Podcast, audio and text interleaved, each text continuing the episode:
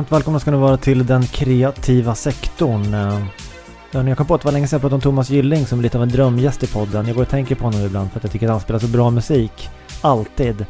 Um, också jag tänkte lite grann på gäster, om man skulle ha så här gäster i podden. Um, framförallt kända. Uh, å andra sidan vet jag inte om han är känd längre. Eller om det liksom bara är för mig han är känd. Oklart, jag älskar ju Thomas Gylling. Um, om man ska ha kända gäster kanske jag måste kontakta en influencer eller någonting. Jag vet inte om jag vågar det. Uh, så att jag får vänta lite grann med det. Hörni, påsken är runt uh, hörnet kan man säga. Dagen där avsnittet släpps, om du lyssnar samma dag som det släpps, så är det ju långfredag. Uh, och långfredag, jag tycker ändå det är en ganska taskig namn på en dag. Den heter ju långfredag för att Jesus led på korset hela långa dagen.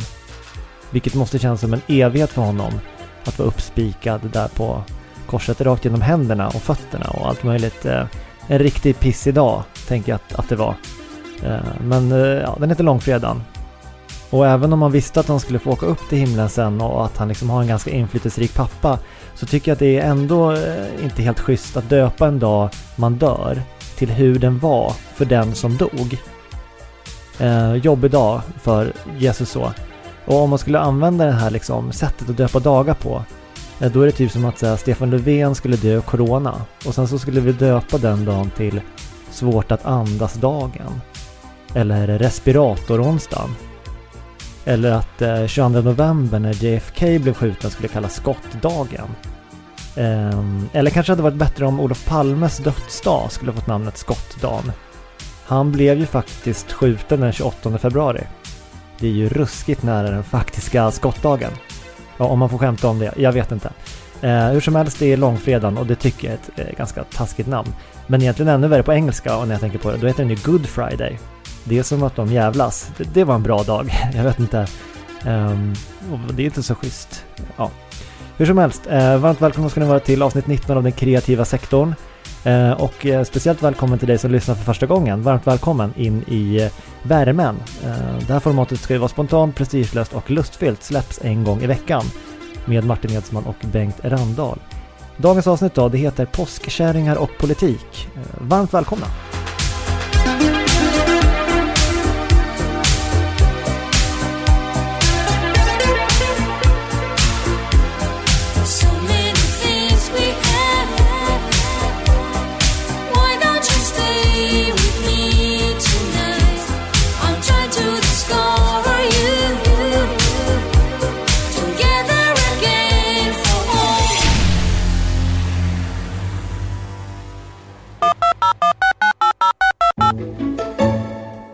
Ja, det har återigen blivit dags för radion ringer upp med mig, Bengt Randahl.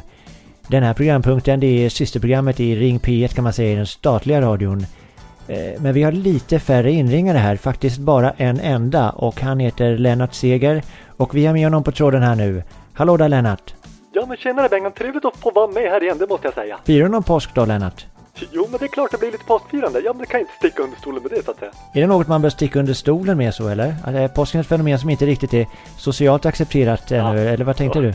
Hörru, du har visst fått strålande humör idag du Bengan. Ja, men det skulle jag säga att påsken i allra högsta grad är socialt accepterad. Men jag menar, det är väl snarare, vad ska man säga, att det är en viss ångest kring att erkänna att man ska vara i närheten av någon annan än sig själv i de här tiderna. Men ja, det är väl det man gärna sticker under stolen med då så att säga. Ja, men just det, det tror jag nästan att alla kan förstå sig på här. Eh, vad har du på hjärtat idag då, Lennart? Jo, men det är faktiskt påsken jag skulle vilja prata lite grann om idag och i synnerhet det här med påskkärringar. Jag undrar nämligen hur det ska gå till med att vara påskkärring i Sverige, runt om i landet idag. Och jag menar speciellt i vissa kommuner. Och då tänker jag till exempel på Lidingö, där det numera är förbjudet med tiggeri då, så att säga. Och jag, menar, jag är såklart orolig över att de här minderåriga barn eh, som går ut som påskkärringar, ja, de kommer ju att lagföras och vara tvungna att spendera påsken på en lokal polisstation istället för med sin familj. Och då, det kanske i och för sig går hand i hand med lidandet på långfredagen. Men jag tycker det är lite taskigt mot de här barnen som bara vill ha lite godis.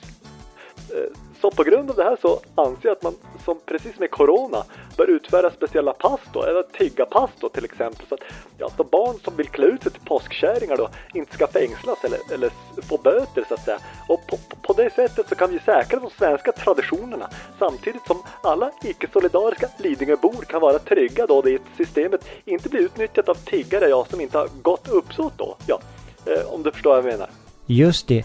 Eh, jag har mycket information där. Nu ska vi säga att det är ingen från Lidingö med i programmet som kan försvara sig i den här frågan.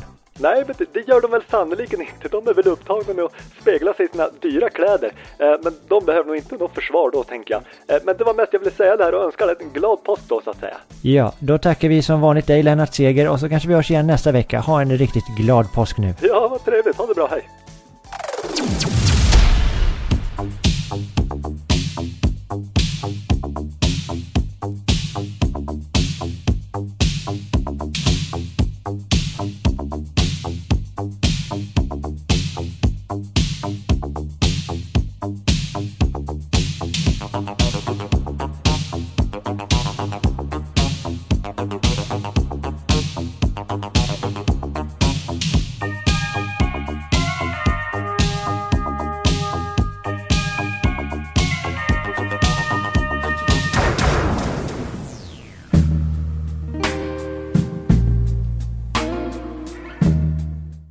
Hejsan, jag heter Martin.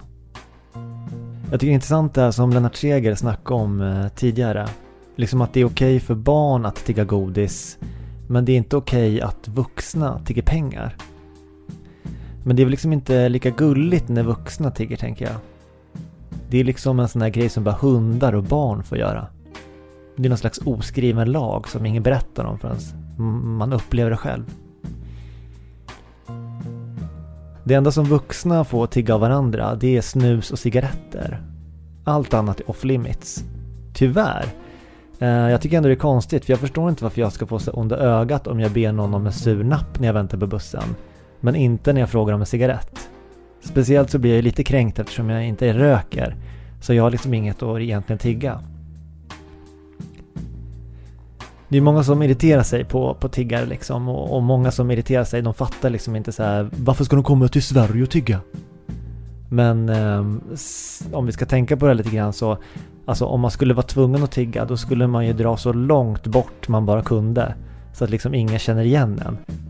Jag tänker det vore en mardröm att liksom tigga i sin egen hemstad och liksom bli igenkänd.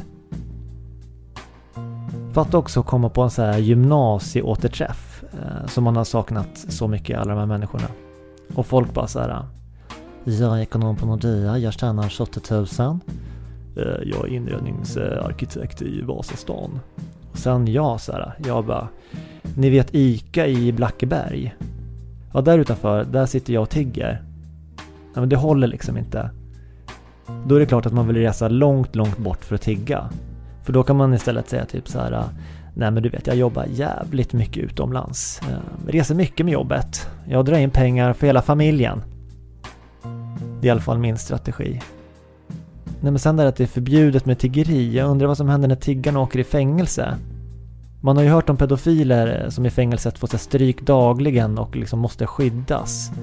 Så jag undrar vilken status liksom så Sveriges tyngsta tiggare kommer att ha i fängelset. Vilket gäng kommer de söka sig till? Och den stora frågan, kommer de att tigga stryk? Kommer det vara okej okay för de organiserade brottslingarna att slå någon som faktiskt tigger om det? De organiserade brottslingarna har ju ändå ett rykte att leva upp till. De är ju liksom organiserade. De kan inte ta vad som helst, att folk bara går och tigger efter saker och sen inte ger det till dem. De måste ju dra en gräns någonstans tänker jag. Men nej, de åker väl kanske inte fängelse tiggarna, de får ju böter. Eh, men jag menar, är det verkligen ett straff att ge böter till en tiggare? Är det inte lite mer som en sån här uppmuntran att tigga ännu mer? Vi vet ju alla att det inte är sina egna pengar de kommer använda för att betala den där böten. Ja, så tänker jag i alla fall. Hörni, ha en riktigt fin påsk och var inte rädda för att fråga om en godis av någon om ni är sugna på en. Så länge ni inte bor på Lidingö. Ha det bra.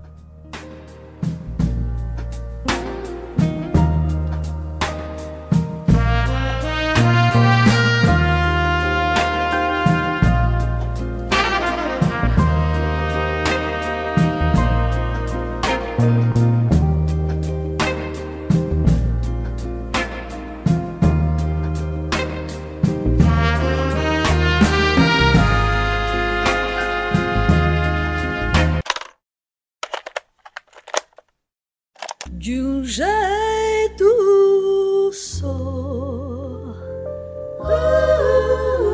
caminho é tão leve, pensei.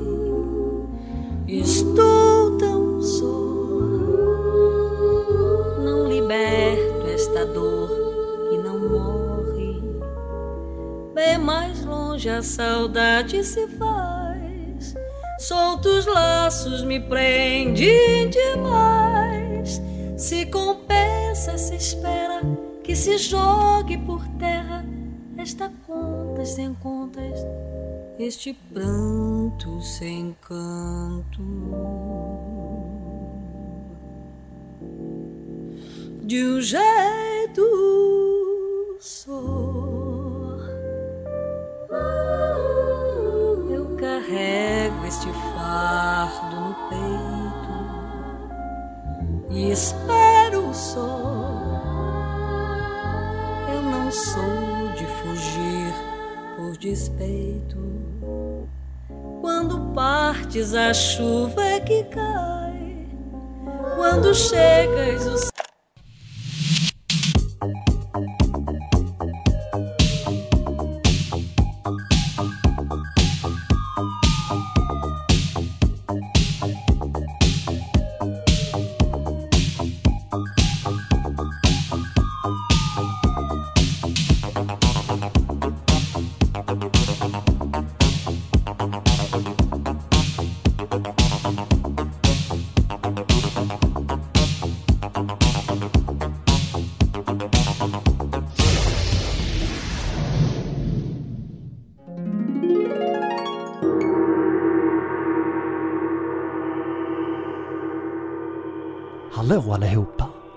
heter Tob Hansson och jag är en Södermalmspoet. Här kommer dagens tanke från mitt hjärta rakt in i era förhoppningsvis mottagliga hjärtan.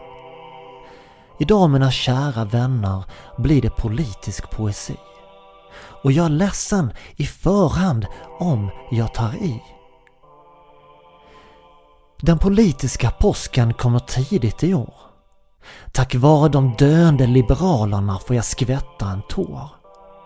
Inte för att de har varit på politisk palliativ vård en längre tid, utan snarare för att nu vill ingen med någon moral kännas dem vid. För visst är det ganska tråkigt, deppigt och trist när ett så kallat fritänkande parti vill hålla hand med en nazist. Det är ingen choklad i årets politiska påskägg som gäller. Istället bjuds det på seminazistiska och sura karameller. Nöjdast av alla är landets ivriga lilla påskhare Ulf Kristoffersson som nu skyddar sin tvivelaktiga högervinge precis som om. Att det var värre att sossarna har lierat sig med kommunister för hundra år sedan. Men ska vi snacka om dassiga historier är det Kristersson som ska kasta den första stenen. Min Södermalms poetiska känsla är att man inte borde peka sina små korta oppositionella fingrar på vad andra gjorde. När man själv fuskat till sig bostäder och sålt statlig egendom till sina vänner då är det kanske självklart man i jakten på makten skiter i vad andra känner. Den lilla Ulf säger sig vara den vuxna i rummet i var politisk schism. Och moraliska oklarheter tacklar han bäst med what about-ism.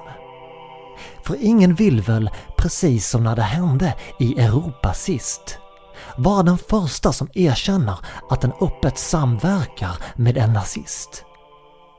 Så nu finns det anledning för oss som inte har ett huvudmått och blont hår att se till att vara på våra tår.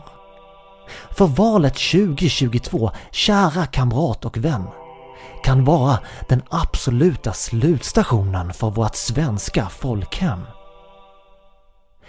Jag heter Tob Hansson och jag är en Södermalmspoet. Om jag är tillräckligt svensk för vårt framtida samhälle, det är det bara oppositionen som vet.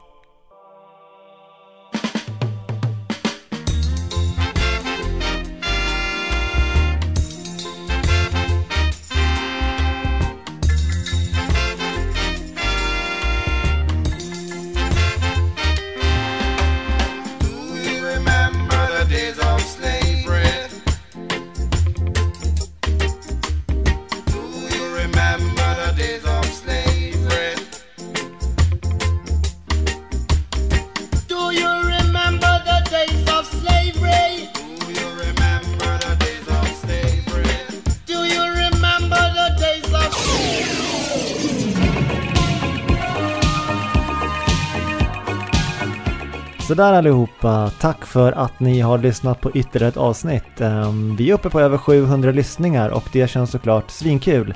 Ehm, så ja, återigen tack för att ni lyssnar och fortsätt gärna att tipsa era vänner, det betyder jättemycket. Idag blev det också lite politiskt i podden. Ehm, jag hoppas att jag inte har trampat någon på tårna.